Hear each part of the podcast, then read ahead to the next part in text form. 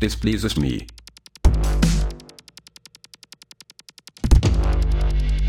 Oh ja, displeases me. This smart home technology. Technology. Alexa, please turn the heating up. I'm very cold. After that, please play Digga Digga. Want to station for porn detective? Porno reader. Hot chick amateur. Oh no, no, no, no, no. I do not want this. Alexa, shout. Smart homes. Stupid people. Smart homes. Smart homes, stupid people. Smart homes, stupid people. Smart homes. Stupid people. Smart homes. Smart homes, stupid people. Das war einer der Marke Feucht. Yeah, hi everyone. Uh, this is uh, Madeline Siege from Smart Home Stupid People and Iris Felmuth, who will be there in a second. I was just laughing about our new intro because it's the first time that I heard it. and, There we go. it, yeah. uh, See, I, I actually decided to not tell her. So No. it's um, as much as a surprise it is for you as it is for her. Yeah, and we have no light. I'm just realizing that right now. yeah, I got to like- do all that. So why don't you say hello for a second? I will say hello. that. Yeah, so I'm still, as I said, uh, very amused about our intro, which I find really well done. As it kind of really summarizes what this is about. It's about smart homes and stupid people, and the question of could it be that the more accommodating our environment is, that the more we lose control our ourselves, uh, that we are kind of really uh, become too dependent from our environment, and that we're not able to live a very free and self-determined life. I hope determined life. Thank you. I hope I summarized that well. and uh, according to what this show is about, it's really about bridging the question of do we really need all the technical stuff in our lives and is it really making our lives much better or would it be possible that we really try to kind of downgrade on a technical uh, equipment and level to come back to a more natural way of life where we're also more in touch with our nature that's that's what we talk about in that um, series and today the, the the title of this episode is toilet talk Yes. Why is it toilet talk? yeah that's a good question you It's want to answer that Well, it, actually, the I'm sorry, I got to talk over here. The inspiration um, came to me. One second, you sent me your thing uh, via email uh, the messages messages. Yeah. Um, the inspiration came to me because Madeline uh, did her PhD dissertation on rabbits, but not just not just rabbits, not just any rabbits. She studied rabbits in the inner city, and she had to, with a, a little measuring tape, measure rabbit. You know, um, what's the nice word for that? poo rabbit crap. so she was measuring their crap on her knees for That was not my hours and days and months, Yeah. and uh, really getting dirty.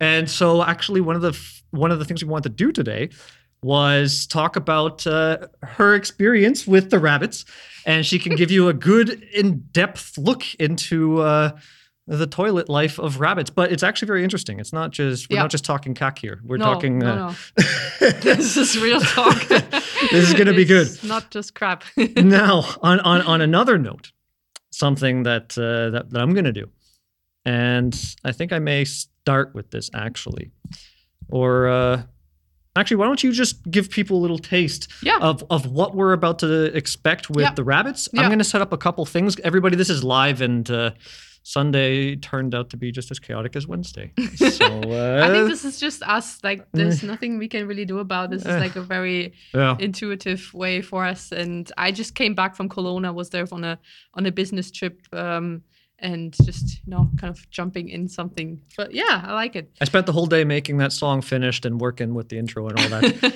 so yeah, but back to the rabbits and the toilet um, rabbits story. What's actually behind that? So when I when I went to Frankfurt Main, this is where I made my where, this is where I had my PhD, my dissertation.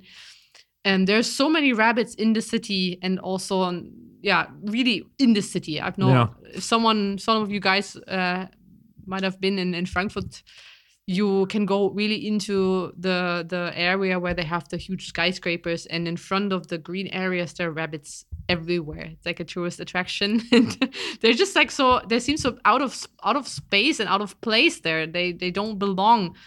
But yet they're there thousands of them. And i was wondering when i came first to frankfurt how um Sorry, Ma- uh, Felminator likes the intro, so that's nice to know. Oh yeah good. Uh, yeah, and I was just wondering, first of all, how, well, why are there so many rabbits in the city? What are they doing there? And do they really live a better life than the ones in the more rural area?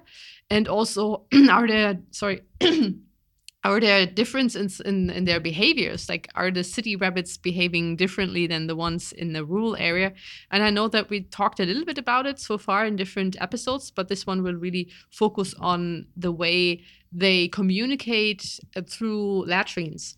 And this is basically their toilet system. A latrine is nothing else than a place where an animal, a group of animals come together and they pee and they um, poo on the same on the same spot and they really exchange information through their urine and their feces. Um, yeah, something I described in the last episodes, but just want to summarize it again. They communicate through chemicals, uh, testosterone, hormones. Also, they can smell if someone is ill in the group, so they try to avoid them. Or when the reproduction time starts, so the, the hormones are changing, and they also use the latrines all together and is kind of creating a very specific group odor and spe- specifically the young rabbits they kind of go really into the shit and roll around and, and to really get that smell into the fur that they are recognized by the other rabbit members of one of their own.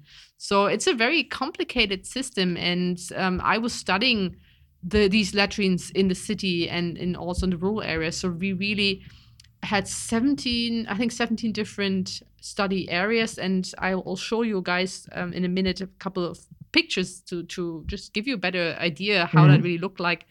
And we mapped the latrines. We went through all of these study sites really systematically transect walking and we mapped each of these latrines. We really just took the gps coordinate. We took the gps coordinate of the burrow system because it's a very that that distance to the burrow gives you a lot of information from the latrine actually the, the, the, the purpose of that Yeah, latrine yeah, yeah. There we Yeah. go. So, Yeah. um, that's going to be that's coming soon That, you, exactly. So that's that's kind of like a little bit of a summary what we're about to expect there. What I wanted to talk about first before we get into it is actually, you know, I, we kind of do this every episode. We look at nature, we look at technology, and we kind of look at the bridge, and sometimes just go a little bit around it and find our own little funky uh, phase to, Mhm. you know, talk about stuff. So um, here I'm going to switch over. I believe. Is that going to work? No, I got to select the right uh, thing. That's always the technical stuff No, no, no. It's good. No? It's Oh, good. okay, good. I, I think it's good. you're you're good Yeah, yeah, yeah, yeah. Just uh, give me one sec here. yeah i can just like uh, bridge that I know, part whole- and I have to do everything with my left hand. and Brutal.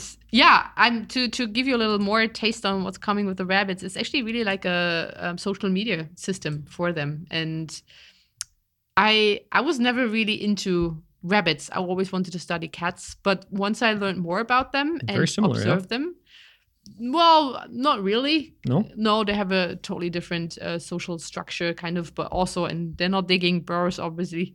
I haven't seen a cat doing that yet. Uh, but they're very interesting rabbits, uh, in animals, and they're lot like like uh, us. They're very uh, social. Mhm. They have hierarchies, just as we have in in our working area, in our you know, like at university, you have the hierarchy within a working group.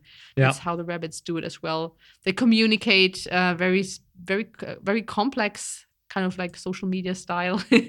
Yeah. And uh, yeah, there are a lot of lot of things the the rabbits do that we Yeah. also do. So unfortunately, it looks like this thing froze. All right. Yeah, exactly. All right is what I was thinking. uh, so I'm gonna fix this, but Okay. uh, maybe you start with your thing first, Yeah. and we'll see if I can get this going. Okay. There's something going on. I know the gremlins Yeah. today. The gremlins. We have one here sitting on our sofa. okay well i can still kind of already give you like i'll just take you imaginary to Frankfurt and, and kind of draw the picture for you. So imagine you are in, in Frankfurt in the inner city. It's loud. There are cars, people everywhere, streets, huge buildings.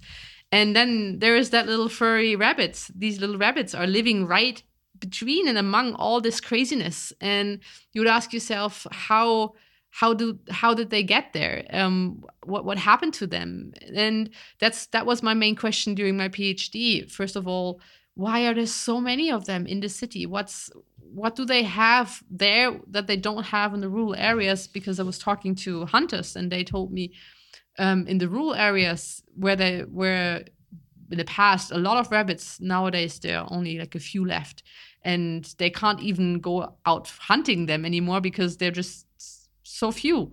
Whereas in the city, the the Frankfurt actually really hired a um, um, a city hunter, Yeah. is that that call it? Hunter just, yeah, that yeah. operates within that Yeah. city limit. Yeah. just with the purpose of hunting the rabbits in the city to diminish the number. There was just like way too many of them. I found that very interesting because it's a very paradox um, situation. Mhm. So fewer in their natural habitats, but so many of them in a very unnatural habitat.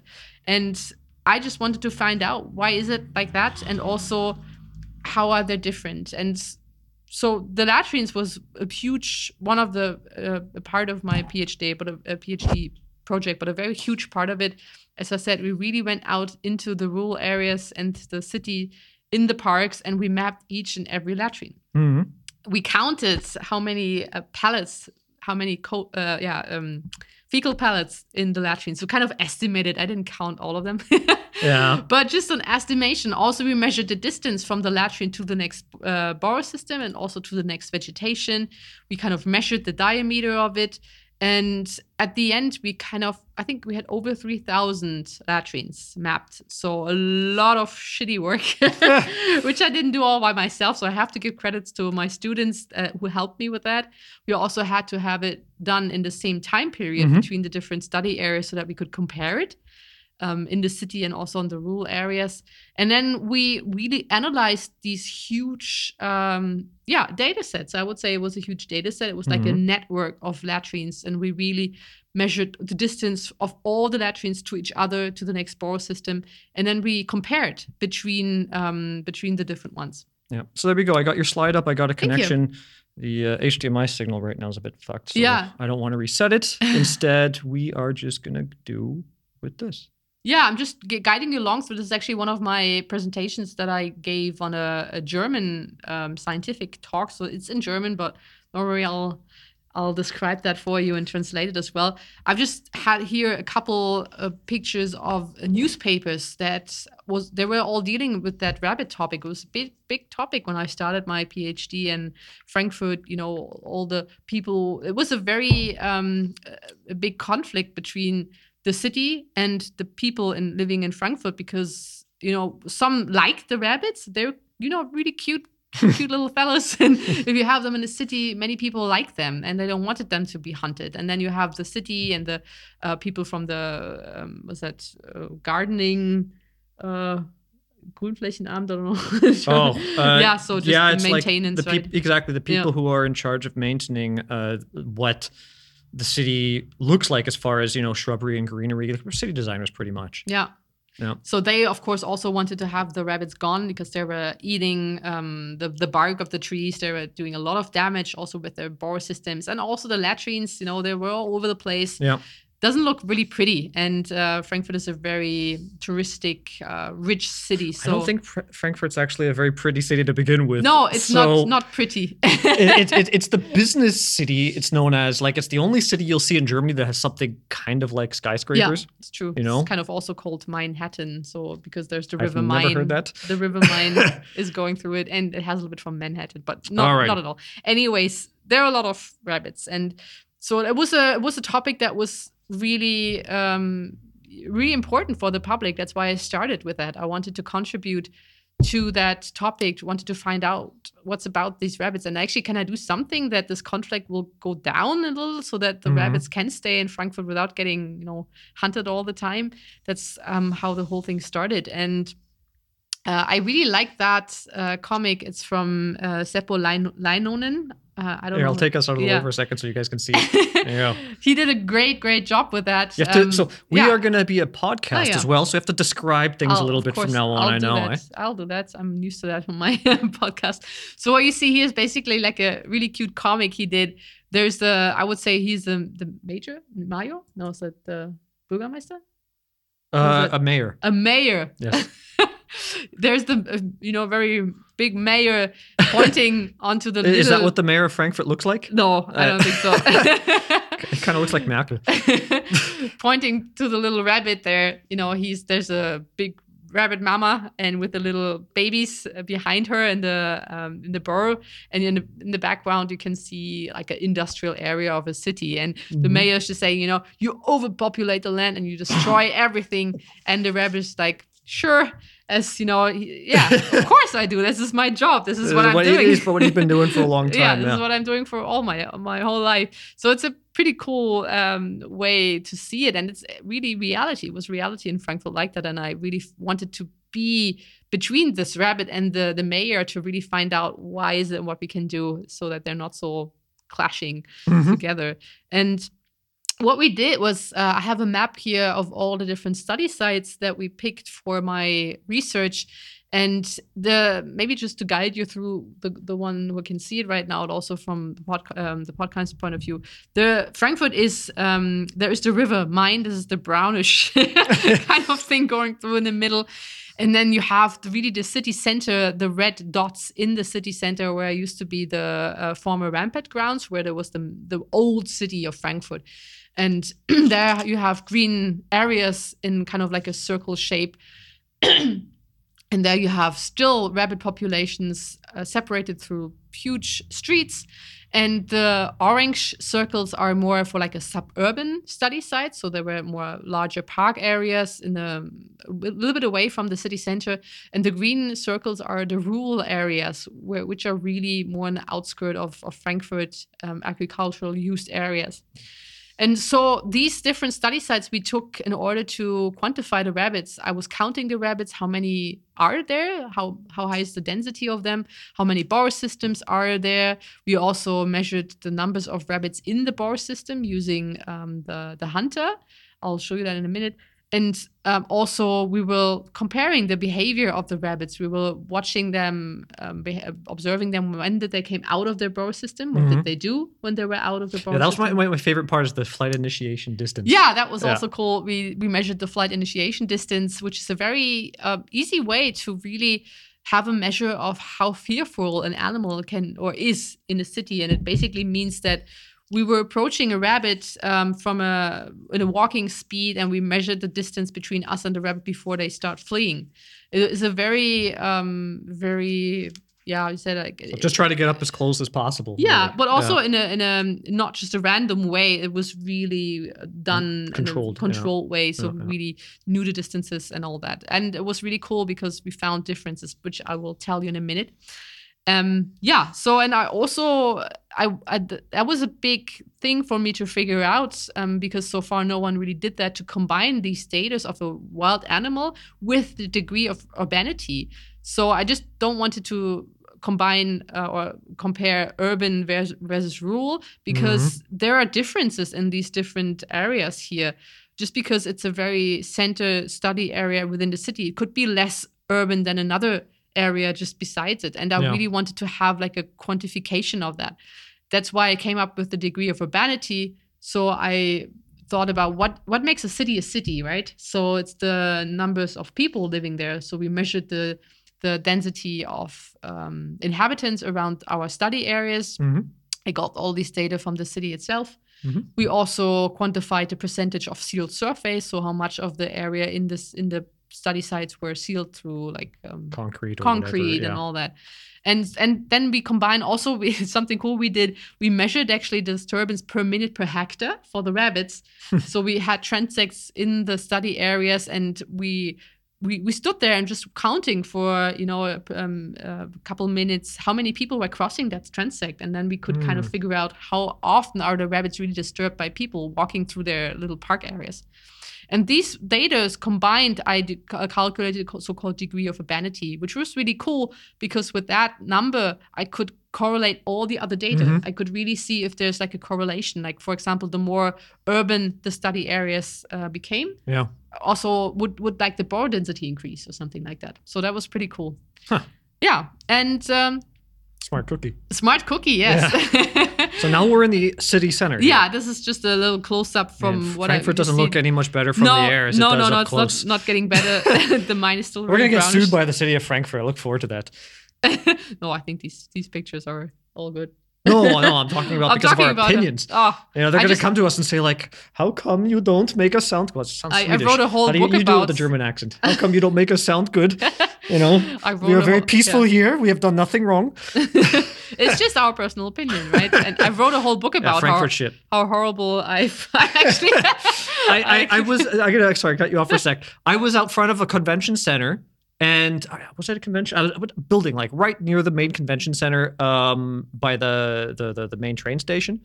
And some guy just walks by, and I'm standing there at the like at a at a, at a parking garage waiting for one of my colleagues to come up with the truck. The guy walks by, and uh, it was funny because uh, one of my colleagues was beside me, but he was a couple meters away, also walking towards me. And this this stranger just kind of walks past me. And I say, "Hey, how's it going? Nice day." And he looks at me. He's like, "Do we know each other?" and I say, "Well, no." And he's like, he just keeps walking and mumbles to himself. Who the hell just randomly talks to people? What the fuck? and then my, my my my colleague comes up to me. He says, "Welcome to Frankfurt. yeah. These are how the Hessen people are." yeah. so anyway, just yeah. just to give you guys a flavor of, uh, I can give you lots of examples of why Frankfurt is not for me a Yeah. nice city to live in in Germany. But I I, also digress. Yeah, it also go- tells you going. something about the city if they really rigor- rigorously uh, go against that small little rabbit, right? I mean, there's Mm. nothing to fear from that. Oh yeah, the people there they don't give a fuck. No, it's just. Uh, anyways, I don't want to. You know, I want to focus more on the scientific part. Um, I've just switched com- some of the um, some of the slides which are not so important. Again, they're in German, but just like. Uh, parts of my presentations I used to give when I'm somewhere in the university or anywhere, and just that you can just see the methods how we actually counted the rabbits. Yeah. Um, just to give you a quick um, quick idea, we basically very easy just took a light torch and then went out in dawn and dusk and Well, first When- off, they're not they're nocturnal creatures. Yeah, so they're nocturnal. They come out when it's you know getting dark, and also go back into the burrow system in the morning. So that's how we kind of waited for them to come close to the burrow system. We walk transects, and then we just use the torch, and they have reflective uh, eyes, reflecting eyes. So it's pretty easy to count them. That was one way, but also we just observed them at the burrow system. We could count how many went in, how many came out. That was a really good estimate, and also uh, we were using um, the the hunter with their rab- uh, with their ferrets. They were actually hunting rabbits using a ferret. Um, I yeah.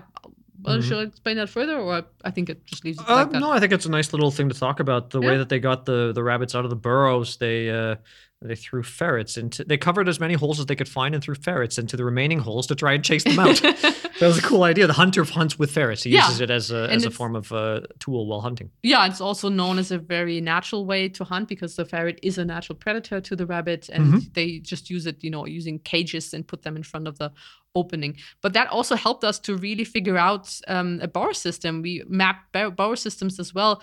For example, we counted the number of burrow entrances, and the rabbits, um, the ferrets, helped us to figure out how many of these entrances really belong to one burrow system. Yeah. That that was really cool. And also, when the ferrets flushed out the rabbits, we could count them, and we could also estimate the sex ratio between them.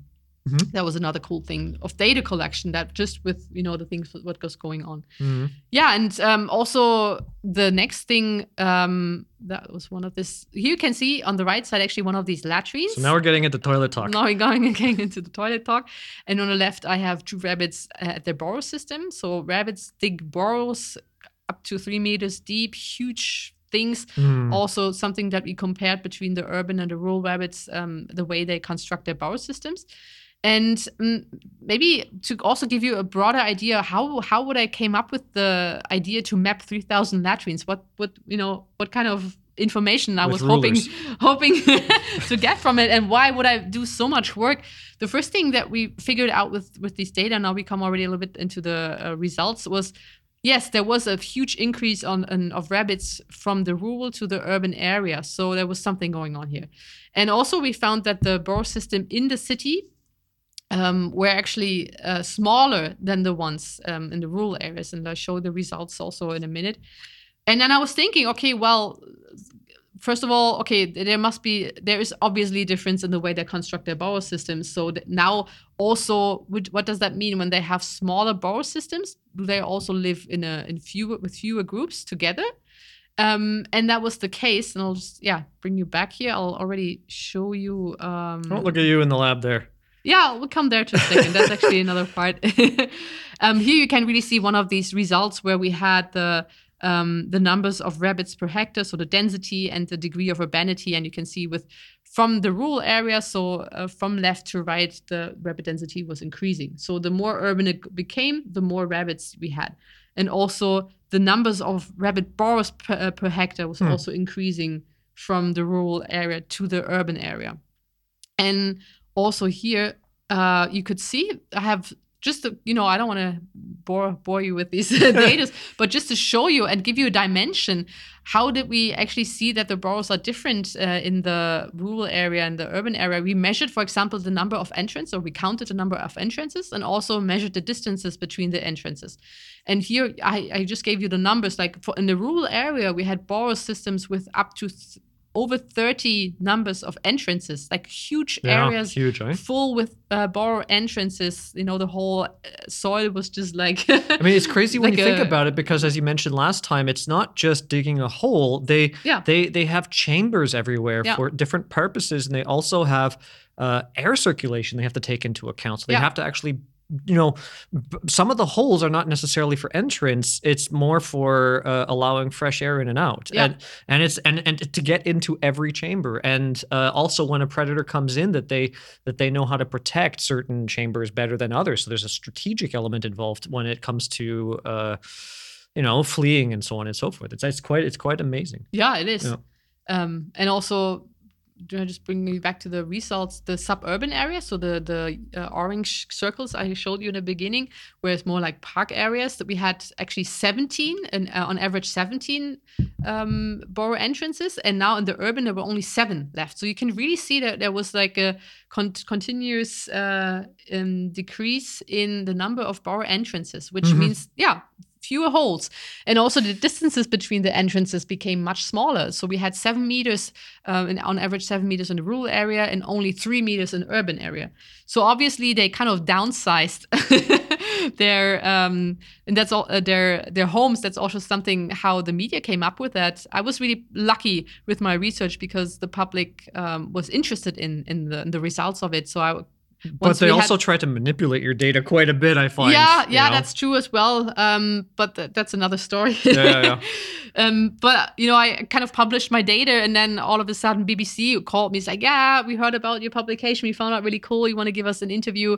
And so they came up with that article about down rabbits downsize their homes. Mhm. Um, the the original publication was really like, you know, we have rabbits um, in a city who have like small homes. Like small apartments, whereas the ones living in the rural areas have like Big huge mansions, big homes, all that. Yeah. um yeah and that that was really how it was and i asked myself why why why could that be why is the what, what is the reason behind that and it's kind of hard to say because yeah maybe because the rabbits have just fewer fewer um, areas left maybe it's because of the streets you know they Yeah. can't build their burrow systems that large and it could also be uh, from a more uh, social aspect the, the stuff Mhm. we talked about last time with you know the pros and cons living in a group Yeah. rabbits usually live in a group but only if that's the the benefits are higher than the um the the negatives on that and in a city uh, obviously they might benefit from not living in a huge social groups because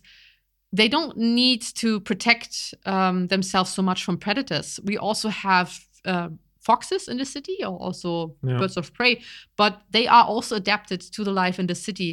Foxes, they you know they go more to the garbage yeah, yeah. bins and and eat from there rather than trying to catch one of these fluffy things. Yeah, why go are- after a rabbit when they have like Döner kebab Yeah. wrappers they can go after at every to- station? to get such a you know such a uh, fast little creature um, and so they they they are not so exposed to preda- predation the the um, the urban rabbits, and that could be a reason why they started not having these huge groups, and that's why they maybe downsized also their burrow systems. Uh, huge burrow systems are way safer. You know, you have more Yeah. entrances you can flee into, but it's also a lot of work creating these burrow systems. And why would you do that if you don't need it? Yeah.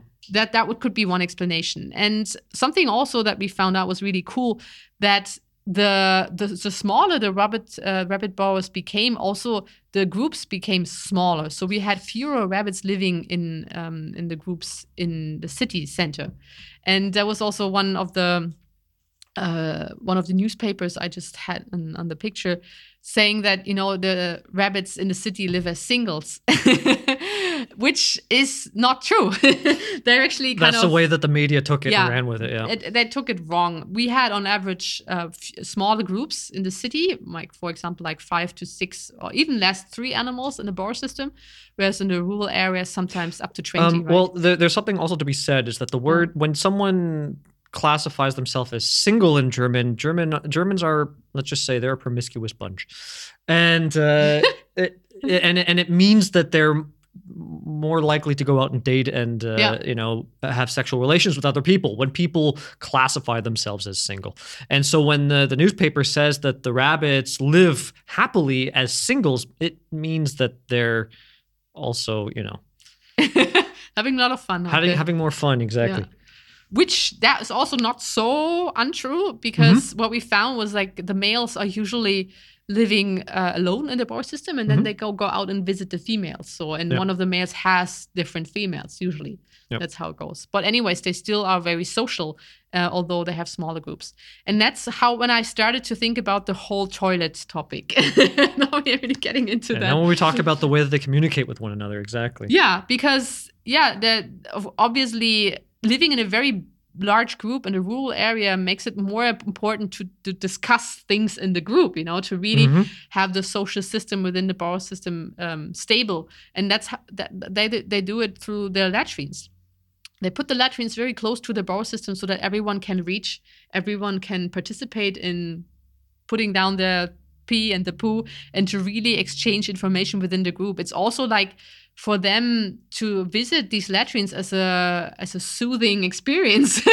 Because for them they know okay everyone is still there. We're all safe. We're all in the group. I'm part of it. They can see if everyone's healthy. Yeah. they, can even see what women are fertile. Yeah absolutely. Or and what uh, rabbit females are fertile. Yeah so it's kind of really living in a community and and reading newspaper you would say Mhm. that. And also these latrines are not just placed an- anywhere. They are in strategic places where they can be found easily by the members of the rabbits but also where it's kind of safe you know? You don't want to get uh, uh, eaten while you're on the toilet exactly so they're close to the burrow but they're not right by the entrance and so on and so yeah forth yeah yeah yeah. also close to uh, vegetation where they can flee into the vegetation Mm-hmm. It's also important to know. So I, I've I've heard her talk about this a lot. So I'm going to jump in and, and, and try and get the, the fun facts out of her as well. okay yeah Um, it's also important to notice that rabbits have two types of defecation. Yep. One is the the type that they put out at the latrine, which is full of uh, you know real e- excrement and uh, pheromones and, Mhm. and so on and so forth. And the they they do defecate inside their burrows as well, but the defecation that they do inside their burrows is a type of defecation that they can still eat. They're kind of like uh, is, is it like they're not like cows in the sense that they regurgitate and chew their cud, but they uh, they do eat their crap. it's, it's but it's the same reason right it's also like exactly. uh, because they're uh, they are um, herbivores they only eat plants and it's hard to get nutrition out of the plants you have to have specific bacteria in order to break all that stuff down to get the nutrients out of it Mm-hmm. and so they have uh, it's called psycho- psychotrophy i think also in, in english where they they first eat something and then the first kind of poo that comes out of it they they go back it goes back into because that's so called the um There's still nutrients in there. yeah, it's- this ist? Um, appendix? Yeah, it's appendix.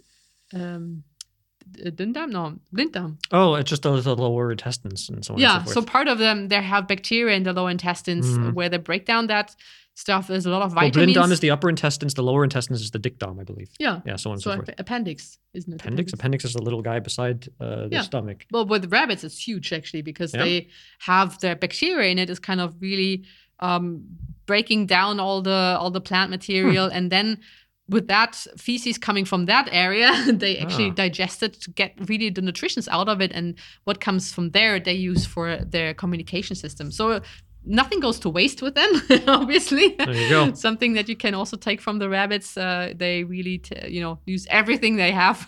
Yeah. And with the other feces, which is more hard, so the the the, the stuff they eat again is more soft, and the, the the feces they use for the communication is really hard pellets. You can just Right. maybe maybe seen you know maybe you've seen that already.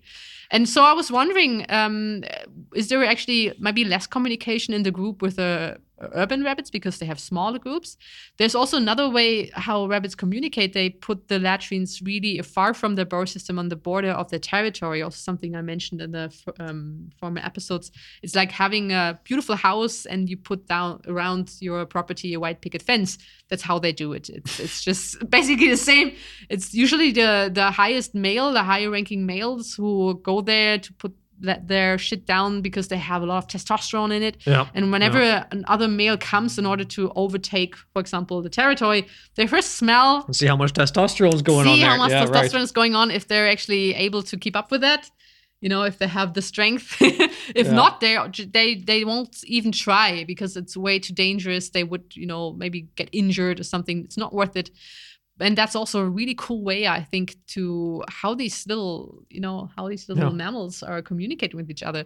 And so that's how I came up with the idea really going through all the shit of them to look at, at the differences in the communication system because in the city they are living in smaller groups but also they are living in a, in um, very close proximity. The density is much higher. You know they have a lot of food there. They have a lot of thick bushes where they can actually build their burrow systems. It's like real estate is it's getting you know it's it's getting like a struggle so that's why i thought maybe the urban rabbits actually really have more latrines on the territory border to really make sure that no one's taking over the property and they have less latrines close to the burrow system because they have smaller groups and that's why i found like there was no such a research before Right. really looking at the behavior and the communication behavior of a mammal in the city and also in the rural area. That's Yeah. how I came up with that idea to really put so much work on it. And it was it was fun, and also being so close to animals uh, in the city and just observing their natural Intensely, yeah, behavior. Yeah. That I really liked that, although it was a lot of work. Yeah. yeah. And so what came out of it, um, that that was um, I, I try to show that here. A lot of lot of dots in the diagram. Basically, what we found was um, for those of you who see it right now, I'm gonna just explain it a little bit. We have on the um, x uh, axis the degree of no, no, that's the distance actually. Axis, yeah. yeah, axis the distance from the burrow system, and the dots are all the different uh, latrines, Mhm.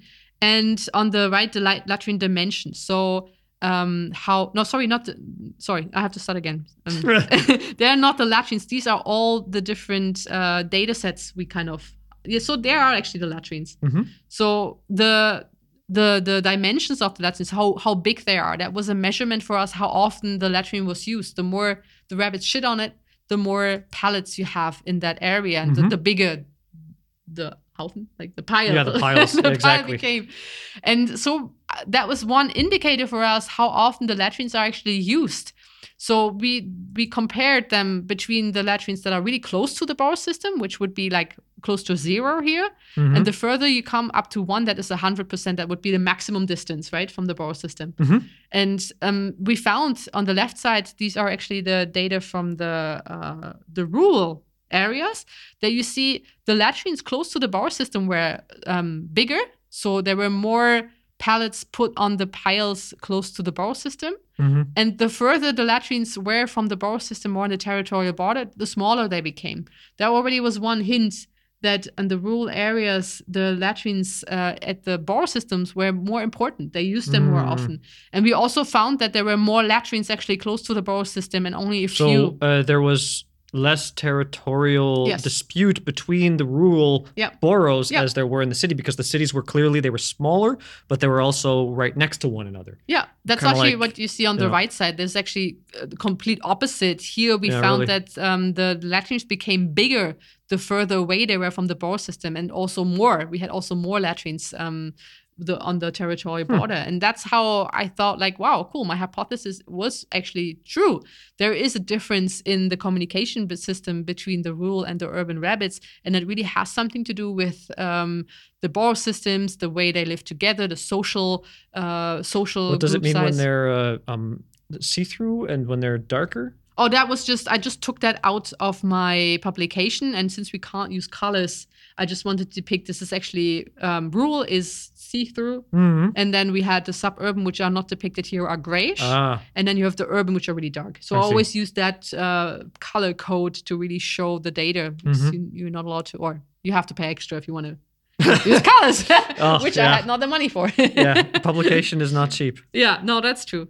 And so, yeah, that was really what came out of it. And it also was cool because we also could publish that on a more uh, public level in a news magazine. A Focus, Online Focus is a very popular German platform where it says that the um, urban rabbits, they distance themselves more from the neighbors. They really, yeah, are more um, Yeah, putting down- up their fences, right? Yeah, right. And it's funny because I think that's why what people are interested in is a lot. There's a lot um, similarity between humans living in cities and rabbits living in cities. Just think about it. You know, we live very close and dense in the city. We have smaller apartments in the city. maybe also living more as the singles in cities. Mhm. Also, maybe uh, distancing ourselves more from the neighbors. It could be coincidence, but I, I found that really cool um that that there's a difference Yeah, yeah, we have a question Let's read the question. Yeah so what is that not sure if there have been studies about this or if you have studied this do rabbits do anything with other dead rabbits do they put those bodies to use to discard them So, yeah, so what happens to rabbits when they die? That's a good question. Ah. Like, um, what? How, how do they get rid of their dead? Actually, That's a very interesting question, and uh, I have to think about this a second.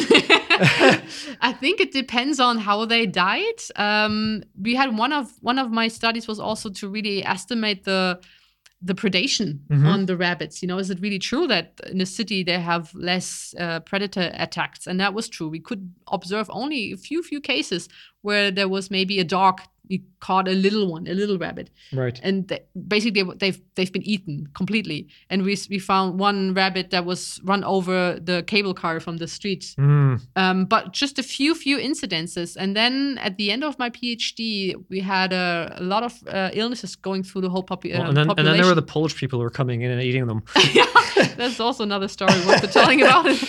And um, so when they are ill, when they had an illness, basically they they are they I would say eighty percent, maybe 80, 80 to ninety percent of the whole population dies, and then you can find them That's lying crazy. around, right? Yeah. If they're not able to go into the burrow to die there or go into a bush, just like a cat, if they can feel something. But that's coming. the question: is like, do they uh, do they die in the burrow system, or do they, did, like I, I would presume that if they know they're sick, they won't go there. Yes. Um, Yeah. And if they go there and they're sick, they'll probably get kicked out. Yeah.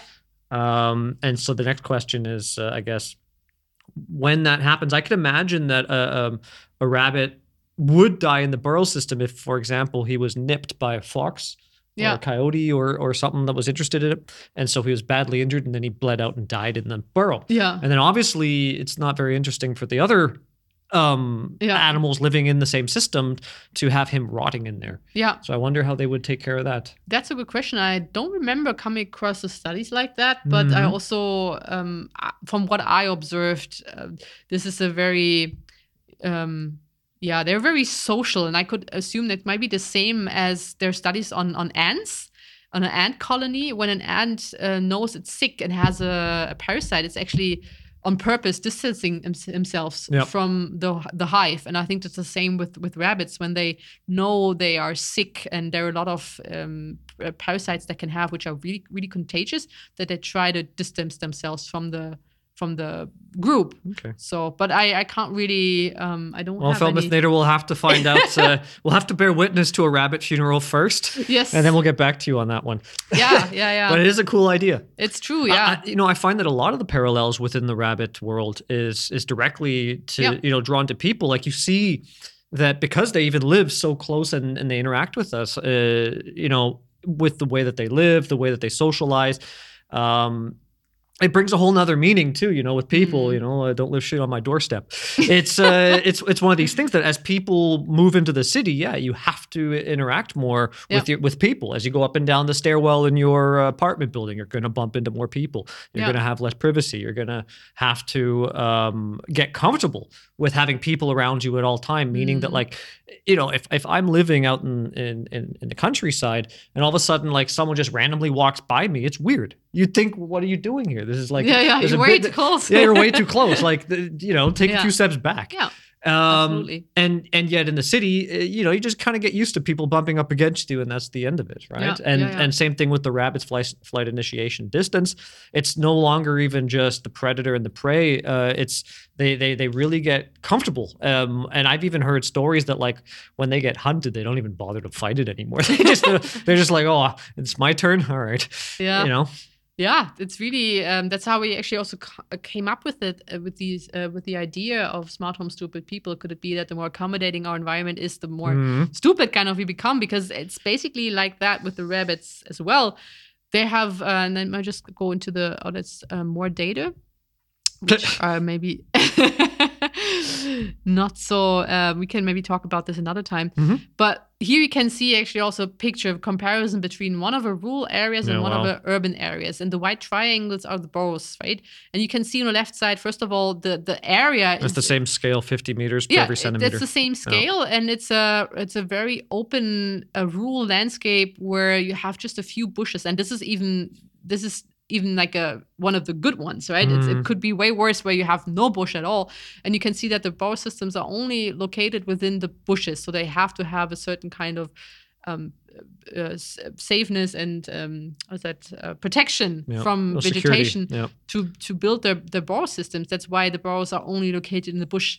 And I don't know how many, like two, six, uh, eight, maybe 10, 11 ish uh, burrows on the, that side. Well, and then if you just um, I'm finished this, Mhm. just finishing that go over the right side. This is really in the city center of Frankfurt Main. You can see that's really where all the skyscrapers are, and there were so many more burrow systems. You can see like I don't know, maybe 50 or so. Yeah.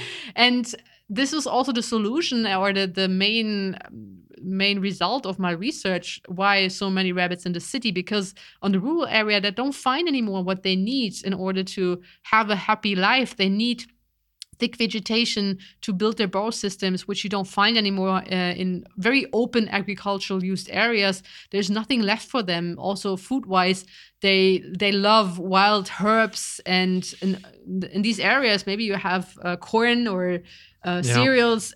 They don't Heavily pesticided, Yeah, yeah. it's nothing that they they could digest really well, especially during the winter time. They don't find enough food anymore, and also high of predation. And just imagine you would be a rabbit. Wha how would you decide? You know, you just go Mm-hmm. somewhere where you don't find food and there's no place for you to build your house, or would you go somewhere where maybe there are already a lot of more of you, but you would still be able to find a Yeah, good place to live, right? Yeah, less, yep, less danger, more resources. Yeah, I mean, more so food, Clearly, you would better temperatures. yeah, you would uh, you would then say, okay, I'm going into the city, and that's exactly how it happened to the rabbits. And now I started that in 2010, my PhD. I started then, and I finished in 2017. But I'm still 16. 16. Yeah, my yeah. dissertation was 15, 17, I think. I don't know.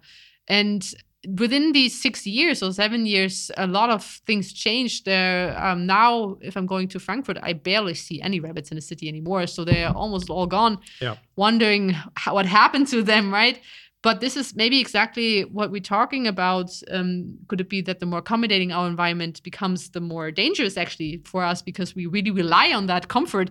With the rabbits, maybe they got so comfortable with having no predators, having a lot of food, Yeah. that when things changed, maybe the foxes started hunting them again or the, the bird, birds of prey and they were not adapted to it they had small burrow systems only a couple entrances that were not able to really flee from them um, but the more likely thing is that um, when a illness go through and they live so close together right that all of them are gone at once. And also the question of uh, inbreeding. But yeah this there is so much more to talk about all of this. Um, it's just a very cool example of seeing how environment can really influence our behavior the way we build our houses, the way we behave socially. Um, yeah, I- Yeah. I think there's Yeah. a lot to take from this. Uh, absolutely. It dovetail actually really nicely into what I wanted to go into and the things that I wanted to show you guys as well um, from my uh, field and from my world. Um, and before I go into that, I also wanted to say that it's important to know, like she mentioned, uh, I, first couple times I was in Frankfurt, I couldn't believe. Actually, it was one of the first things I noticed: rabbits everywhere. What, what are they doing here? Every time I went to the convention center, the fields beside it. And the there are two things to really look at. Is like, yeah, Germany traditionally, up until recent history, um, had a lot of greenery and shrub- shrubbery built into the city, like within the city limits, and there were lots of parks and wild parks and so on and so forth. And that that was something that I think was really attractive for a, for for little guys like rabbits. Now, um, looking at that picture that she had just showed us as well a second ago, it's also very important to know the nature of agriculture, and this is something that I think uh, is is is a huge topic that is not talked about enough. It's it's barely spoken about. When you like, just for any of you guys out there, go go go to go to any type of maps that you like, uh, digital one online. Zoom in randomly anywhere in Europe, and you're going to hit a farm most likely. And uh, even try to zoom in on what you think might be a forest. It's going to be. It's most likely going to be a farm as well. And um, it's crazy to think that we have converted all of the land here into farming land Mm. you know um, and these farming lands they, they- people like to focus on cities and uh, emissions of uh, of vehicles and diesel and all these kind of stupid things when you just need to leave the city and i think that what's happening outside of the city is far far more catastrophic because there you can see it's all sterile. There's Yeah. there's nothing left. You know, uh, in Germany, all the way, France, England. Well, England, I don't know too much, but I know for a fact. You know, when you go uh, to uh, France and Germany, um, and even over to Poland and Czechoslovakia and and even uh, Austria, you know, the only places that you don't see farmlands are on the tips of the mountains. So places like Austria tend to have more wilderness because they can't farm there and they can't uh, get to the resources as well. Um, and that also says that like when you look at the picture again here, the rabbits are living on the little tiny strips of land between the farmlands, essentially the picket fence or the disputed territories between farms, Yeah. right? And and and and for them to go from one burrow system to another means they have to cross a field, right? Yeah, and and and there are only a couple times a year that you can actually cross them when they're safe, and that's when the the the plants are higher, and that's necessarily also when the pesticides are also really high as well.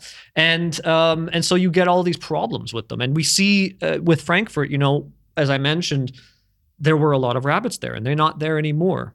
And so the question is, what happened to them? One of the I the theories is that they all got uh, infected with what's called as the China virus. Um, the China virus was something that I believe was originally created. Uh, what was it for? Uh, China was hired to create a virus to kill um, frogs or something. And it No, dropped- it was specifically actually designed for for um, rabbits in a laboratory. in, in, for Australia or I something, think right? so. Yeah, Yeah. I'm, I'm I'm not so sure. I, I thought I, I thought it might have been something that had jumped species. The point is, is that No, they, no, they was- there were too many rabbits in an area, and the Chinese thought it would be a great idea, and they were contracted, I believe, by the Australians, but I can't remember for a fact, uh, to get rid of the rabbits because they were munching on the fields or whatever. And uh, so they created a virus, and there's this virus called the China virus that it's it's like a, think of like the worst ulcerative virus you've ever had in your life, and it just it, they bleed from the eyes out, and it takes a, weeks for them to die from. And uh, that was one idea because I think you had heard from one of the hunters that they had found corpses that looked like they had suffered. Yeah, it's just kind of virus. really their organs are failing, and it's not weeks; they actually die within a couple of days. But it takes also the um, infection time. It's a horrible, horrible um, disease, and there's nothing you can do uh, for the pets. The pet, the domesticated rabbits, there actually Mm. there is um, a vaccine against that. But yeah, for the wild rabbits, no one, you know, no one's going out to vaccinate them. I'm Actually, I was actually on a conference a couple months ago in, in, in Germany from the Hunting Society, German Hunting Society, because they want to re-establish rabbits in uh, rural Yeah, areas. they're bored now. Hmm? Because they're bored now. well, that's one aspect, but also most of them are really interested in a very healthy wildlife. It's not a- Yeah, only course. about you know hunting um, animals, but also just having um, a, an- um, a working, and functioning ecosystem back. Mm. And that's why I also want to reestablish rabbits as an ecosystem engineer, as we talked about this already. And so he established a population over a year. They were reproducing really well. And then he said, you know, one day he came out and they were all dead, um, dying from that horrible, horrible disease. And Mhm. although they were vaccinated, it didn't really help anything. It's just um, nothing natural for them, I guess. And that's that's the big, big Yeah. uh, issue right here. Yeah, and so uh, that being said, the uh, the the one of the real sad truths is that the rabbits had all gathered in together in close quarters. They have given up a lot of their normal defenses. Uh, as I mentioned, with the flight initiation distance, Yeah. meaning that they have the ability to uh, um, be uh, to, to be exposed to more diseases and to more bacterial threats and so on and so forth because of the close quarters and and so on and so forth. And you have to also think, you know, in all those close quarters that they're um, within the city living beside one another. You have to also think it's not just their garbage. There are, there's garbage from all the other species. Yeah, there, yeah. There, there are lots of raccoons and foxes, as she mentioned, uh, birds. It's Uh, actually also funny because that area was known to be a really bad drug area in, Yeah. in Frankfurt. So whenever we went out for field work, I had to say my students, whatever you do, wear gloves and Yeah. don't just grab somewhere because you get the could- needles in your fingers. Could be an Yeah, yeah. infected needle, and I mean also with the rabbits, it was just like a like a hot hot spot of of Disease ill- disease and filth. illness. Exactly, exactly. it was actually awful. And and so that's the real question that uh, is now needed to be asked: is did any of these rabbits escape? Yeah. their fate. And, and th- or the, what had happened. And the question is did they make it back out to the country? Did they reestablish their land? And if they did do they know how to readapt? I don't that's unfortunately not a study that has happened since then. Um, and it's uh, it, it's an interesting thing to know because I haven't heard of the rabbit population growing anywhere in the countrysides. I still hear that it's dwindling because now, as she mentioned, with the the hunters, they're noticing it that they're all gone and they want Yeah. to um, them back they want to bring them back. So they're going to Spain and trying to relocate and they're trying to take them and grow them in areas that are protected and then retransfer them over to other areas. And it's just it's it's a failing thing over and over and Yeah. over again. Yeah, yeah. And it's a very difficult thing. That's just one species, right? And Yeah. so now when you really look at and this is one of these weird uh, uh, topics. You know, I know a lot of people talk about uh, the, the, the difference between being a, an omnivore, a carnivore, and a, and, a, and a herbivore, and or vegetarian, as we call them. and uh, the the truth of the matter is, is that when you look out and you see the amount of destruction that is created by farming land, Mm. really you get to see the the the the, the, the what's the word I'm looking for the um um I can't think of the word right now, but you get you can you can really see that uh, the the the people um, who are building these companies because obviously farmland over here they're not private farms as they used to be. These are all big companies. We only have like half a dozen grocery stores left in Germany, and they all come from the same suppliers. Yeah. And most of the stuff that they're farming is being shipped out somewhere else, right? UN incentives since the 50s, right? And so this is a this is a really important thing to look at is the way that we are now having our world designed. The average person, like you know, Madeline, myself, and and, and any of you guys out there, it's not really something that somebody would think to themselves that they have the power to affect change on this level. Because nowadays, if you take a farmland and you think that's a nice property to build a house, good fucking luck. You go to try and buy a piece of land and build on somewhere that's been deemed farmland in Germany, they'll tell you no, absolutely not. Get the hell Yeah. out of here. They'll sue you. They'll they'll imprison you. They'll take you gone. And Yeah. this is a really important thing to understand: is that uh, the entire landscape has been um, devastated for long periods of time. I actually heard really nicely going back to our episode on taxation. There was a guy from I can't remember his name. I should have looked him up. But anyway, there's a, one of my favorite documentaries called uh, "The Corporation is a Psychopath." From there's a Canadian documentary from I think 2005, filmmaker from uh, um, from uh, Ontario, I believe. And uh, one of the people that he had interviewed was uh, a, a dude from Louisiana, and he had said that um, exploiting um, natural resources is a form of taxation Hmm. without representation. Mhm. Uh, essentially, we're, we, it's it's the people in the future who who now have to pay this.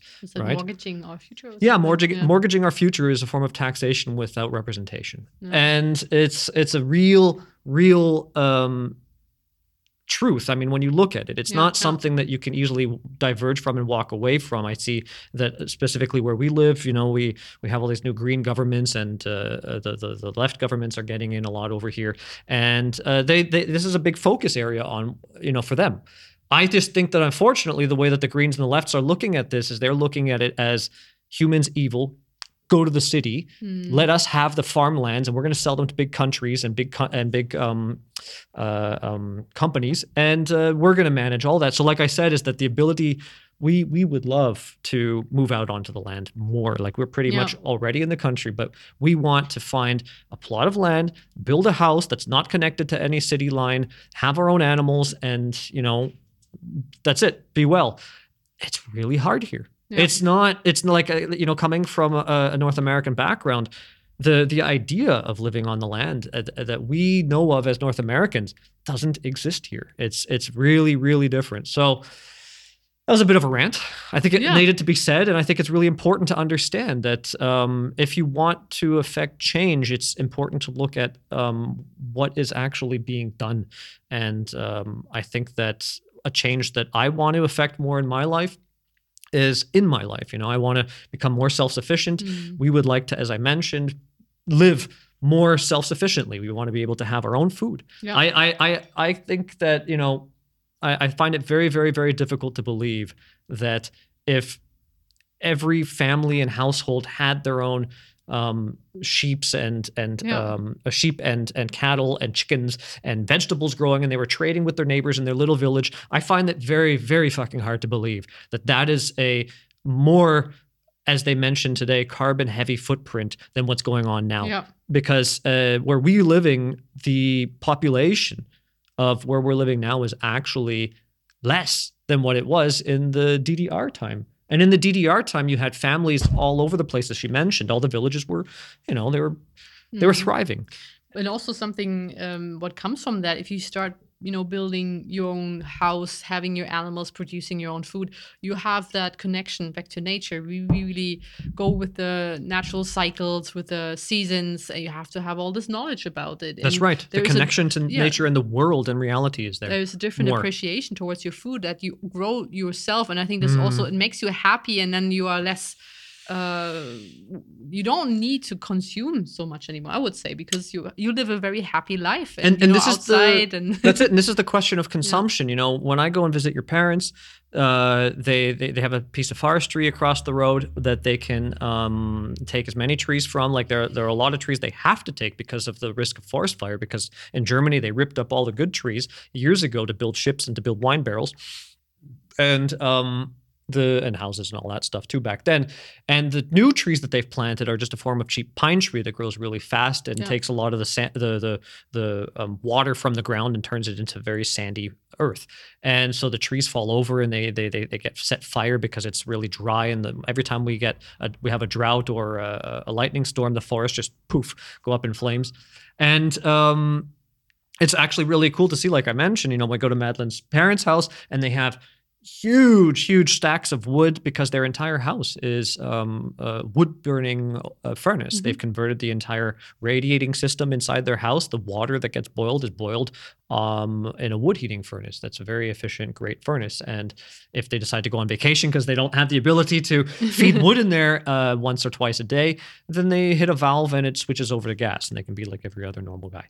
Um, and on top of that, you know, going there and being able to just walk through the garden and pick apples and and um, zucchinis and uh, uh, pumpkins and yeah and blueberries and all these other great Yeah. things that are just constantly there, and a, a, a very cool German tradition. Uh, I'll, I'll find a picture for this next time. Is people who have large gardens, as Madeline's parents do.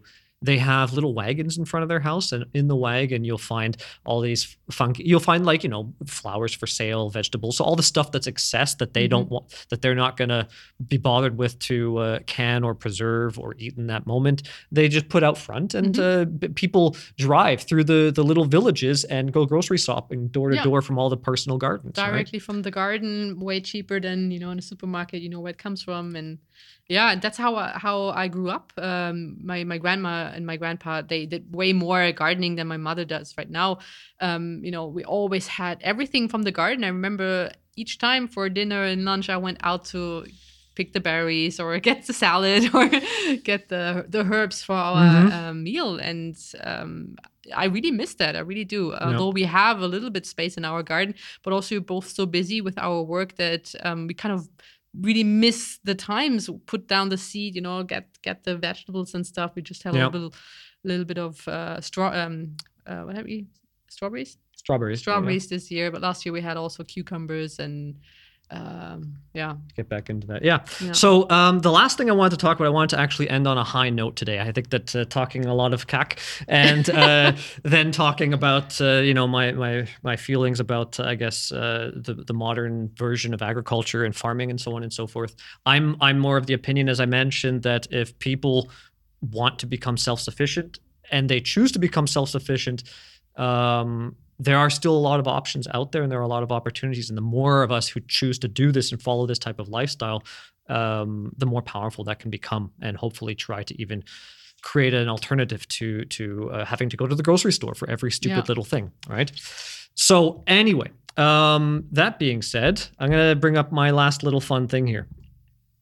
All right so back onto the story of bathrooms and stuff like that. Oh, i can't move this over. All right i'm going to have to get rid of my picture for a second just so you guys can see this um, this is the IMM, which is the uh, Internationale Möbelmesse. And essentially, what that is, is in Cologne, um, every year they have this great uh, um, conference, right? Or conference, sorry, convention.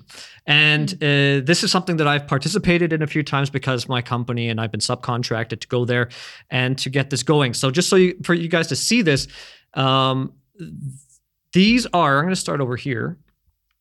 Uh, this is specifically a, a, project that I did. And for you guys to understand the real meaning of waste, think of a conference center, like a huge conference center. And they did this in Cologne, like I mentioned. Um, they are building houses in the conference halls. Like you have many hangars, uh, Mm. conference halls, and they're the size of airports. And they're people are spending like um, half a million euros to have a spot inside the hall where they can build a house within a week or two in there so that over that that long weekend that 3 days that the conference is open people can go in there and see a house and the stuff inside it being demoed.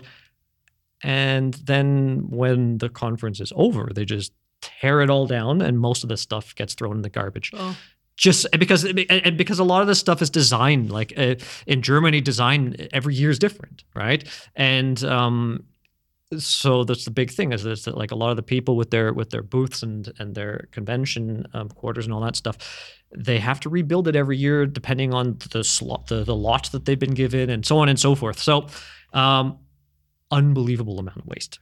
So i was tasked to go to cologne and um, make a bunch of shit work with one another to interface it.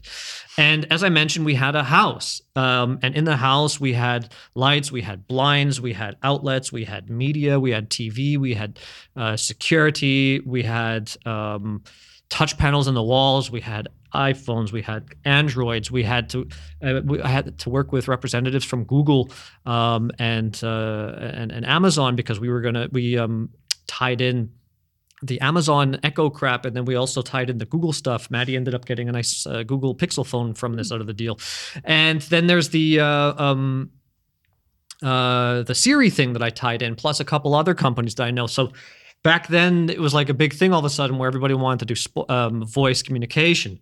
And uh, this kind of was actually one of the inspirations for the song at the beginning of the episode today, because those I, I know I, I didn't really do a good the in the beginning uh, next time you guys hear the intro I'll, I'll leave it on for the next couple and i might change it later but uh, or maybe i'll play it again today. The um the song itself it, it the, the there are there are glitches that tend to happen and it's been a long struggle i think for a lot of these voice automation systems to to to to, to succeed. So you had like stories that i was hearing about and seeing and i've seen some quite some funny stuff myself. You know the drunk russian who can't get into his home because his voice uh, communication or his voice control doesn't work. Um, I saw this video of this kid saying uh, "play Digga Digga," and then all of a sudden the the the Amazon dot starts saying, "Oh, you want to watch a porno thing? Here we go, uh, big dildos and titties," and uh, and the parents are running in there to get it to, be, to get to try and turn it off. And the uh, the funny thing to me is, after I heard that, I'm like, most people will think that that's actually a problem with Amazon.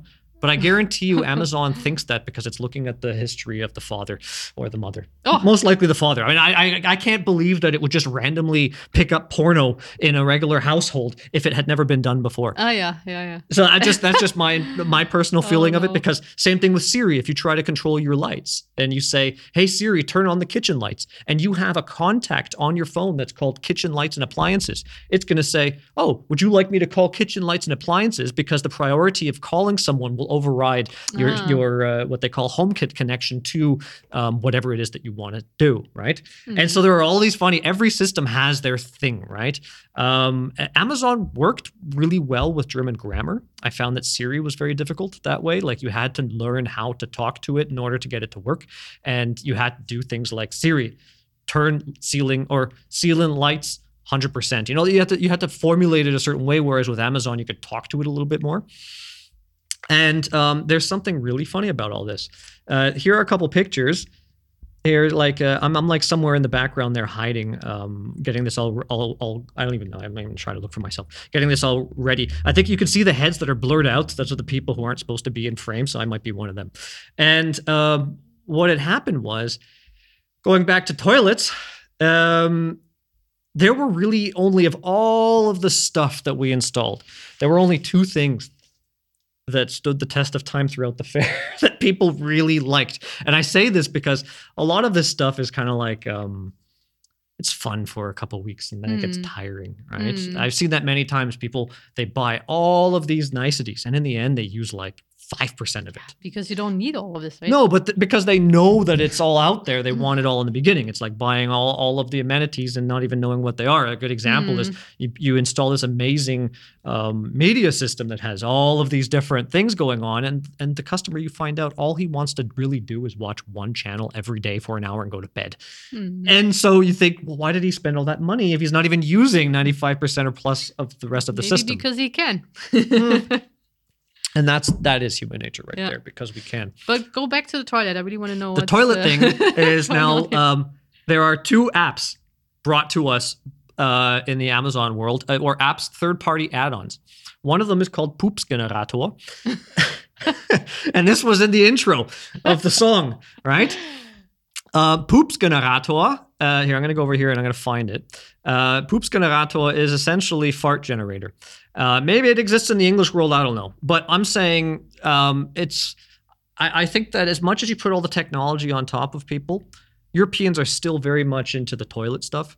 And, Like as far as their humor is concerned, it's toilet talk. It's it's just it's the I, I would say that they're not nearly as up to date with like, i- the English are pretty good. The English they're really into like subtext and all that. No, the Germans are still into dick jokes and ass and farts. Like that's that's that's as far as their humor goes to a degree. Maybe that's why I, you know, did so well with my science slam on the rabbit shit. There you go. Yeah, very big success in this place, that's for sure. Um, and and so the the funny thing about all that now is that if you talk to Siri and you say, uh, or Siri, sorry, um, Amazon, and you say, Alexa, poops generator, it starts farting and flatulating, and, and it has very different types, and it, it comments on it every single time.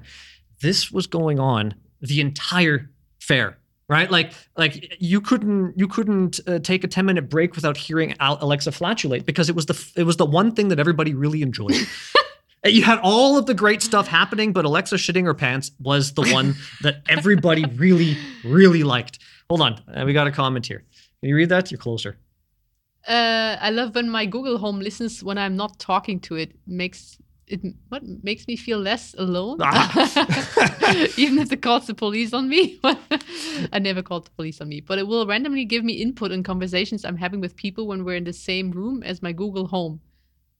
Yeah, yeah. Yeah. Well, and that's kind of a, a- like a own own living entity. Right? the well. The thing is, is that like um, when you have certain companies, um, uh, like I believe Alexa, if I'm not mistaken, if it's still like this, when and it was a big problem with Germany for a while because of security, um, specifically if you're putting one in your business. Mm. uh, and and some of the TVs, the smart TVs, you have to go in there, and the default setting of a lot of these TVs were that they were recording everything, and in order to decode the information, it had to be sent to a a mainframe computer through a U.S. system.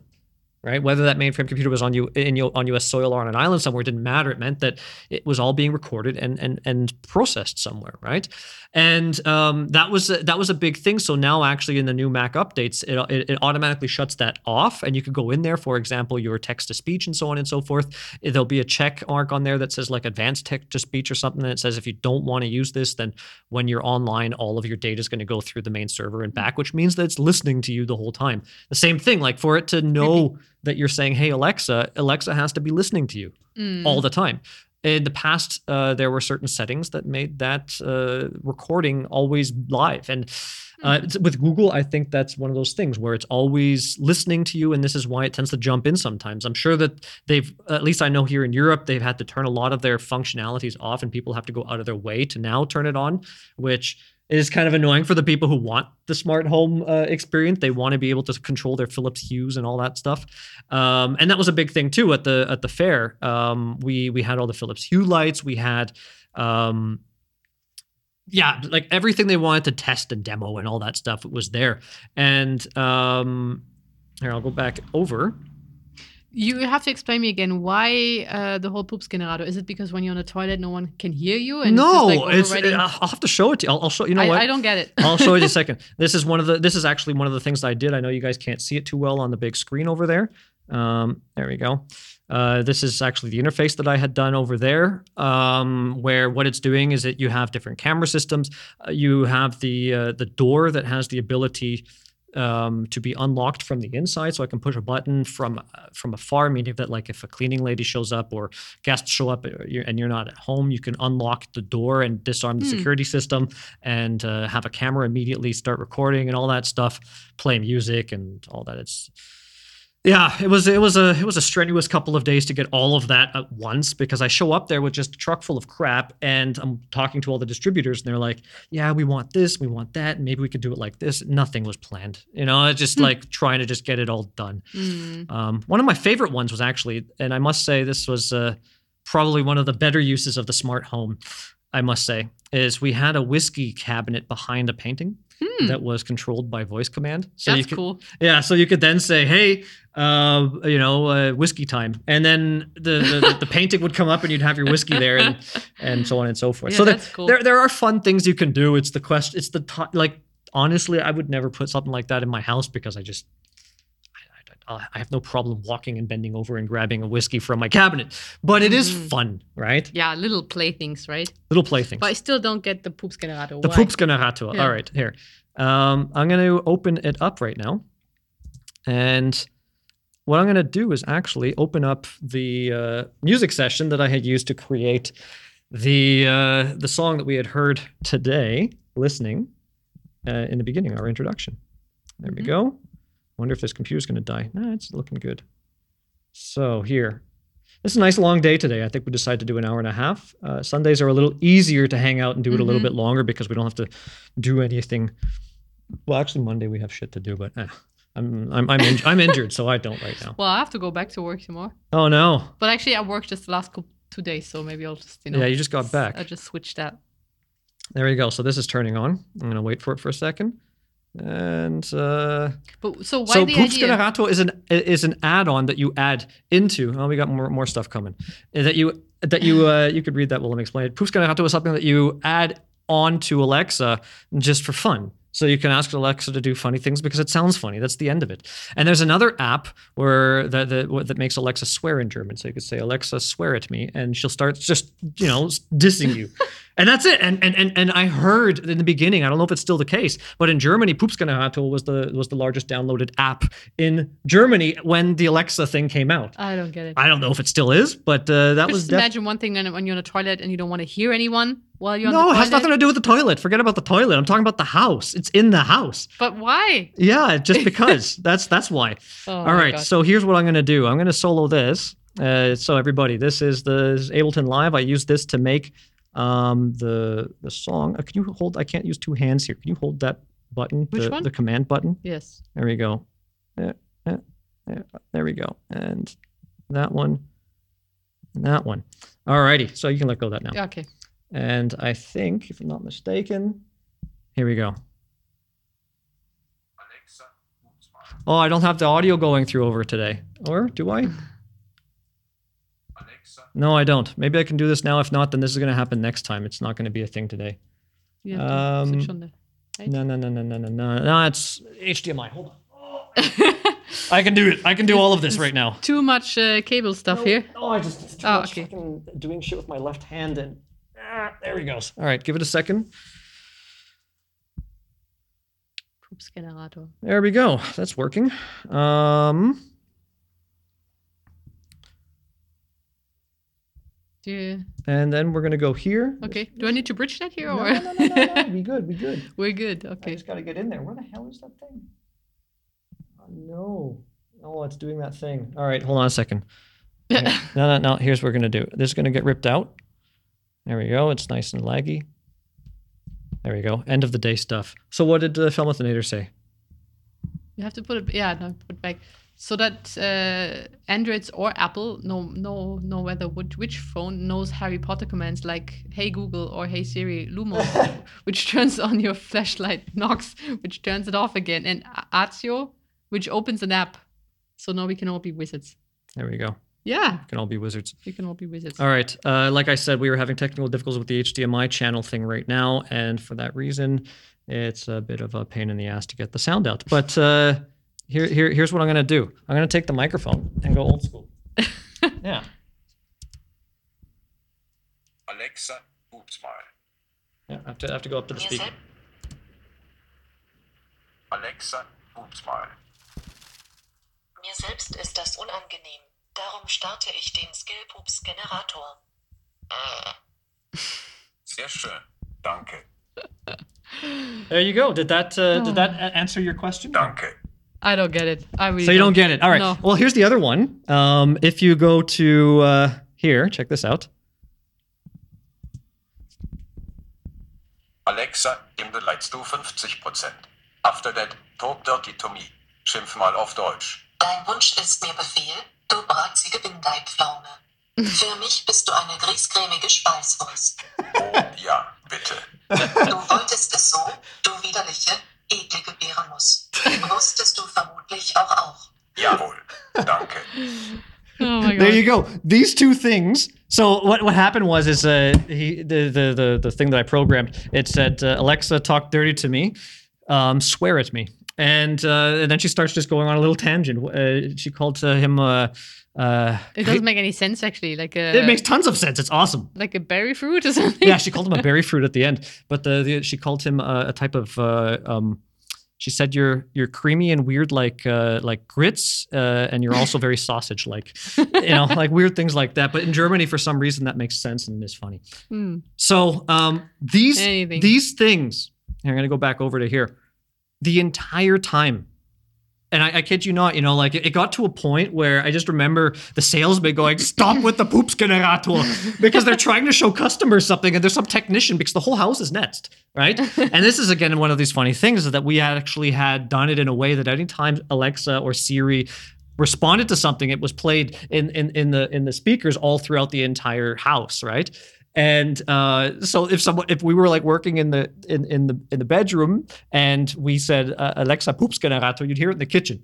and so it just it became a thing to a point where they actually had to try and make rules to ask all the people to not use the Poopsgenerator during certain high points, and uh, to ask uh, Alexa not to uh, swear at them, also during high hours and stuff like that, and to only do it afterwards. No way. So let's see. We, we, we also got some questions coming in on Ah. Telegram. So this is now an important thing to talk about before we take off for the day.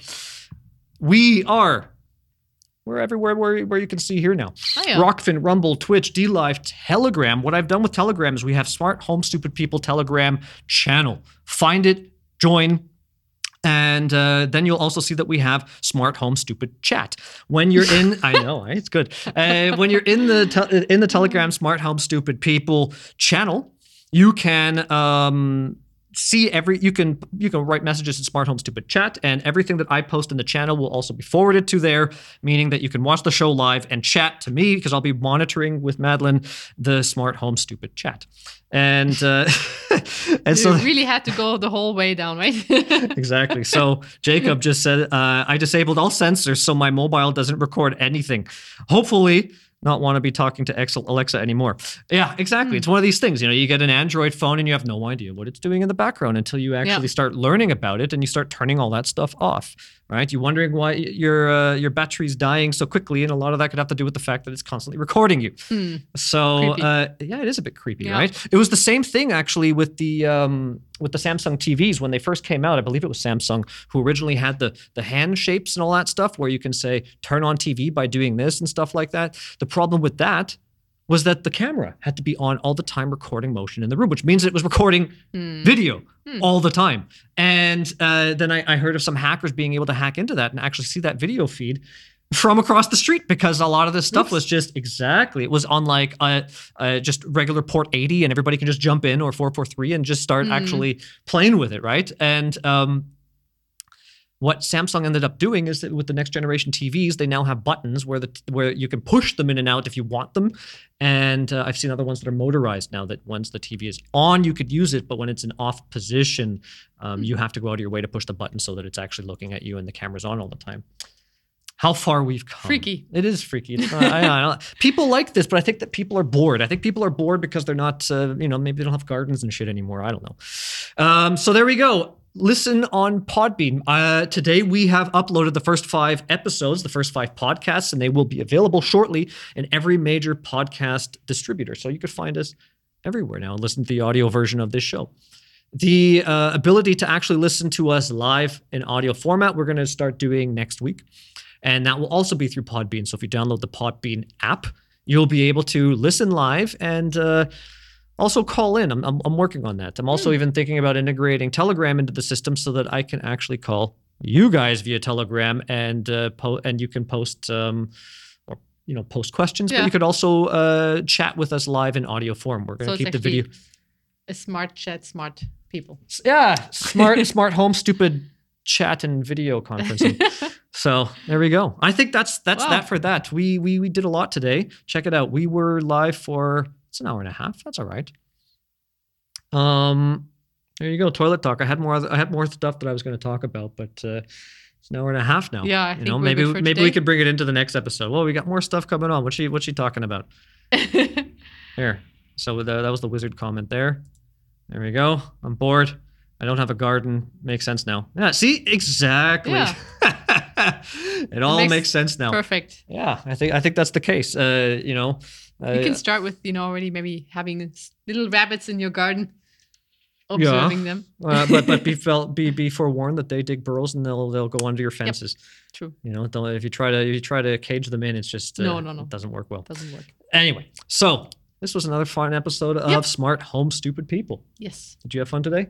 Absolutely. I always love talking about rabbit shit. Exactly. if you guys have any more questions, have any more comments, or anything that you would like us to address today, now's your last chance. Yep. Um, until next time, we'll be live Wednesday again at 8 p.m. Central East Central European time. I got to work on that, and uh, we're always live Sundays as well at this time, which was 6 p.m. Central European time. Have yourselves a lovely rest of the weekend. See you next week. Yep. Nothing else coming in the chat. We good? We good. All right, everybody. Take well. Bye bye. Or take care. Keep well. Until next time. We're tired. Bye bye. bye bye.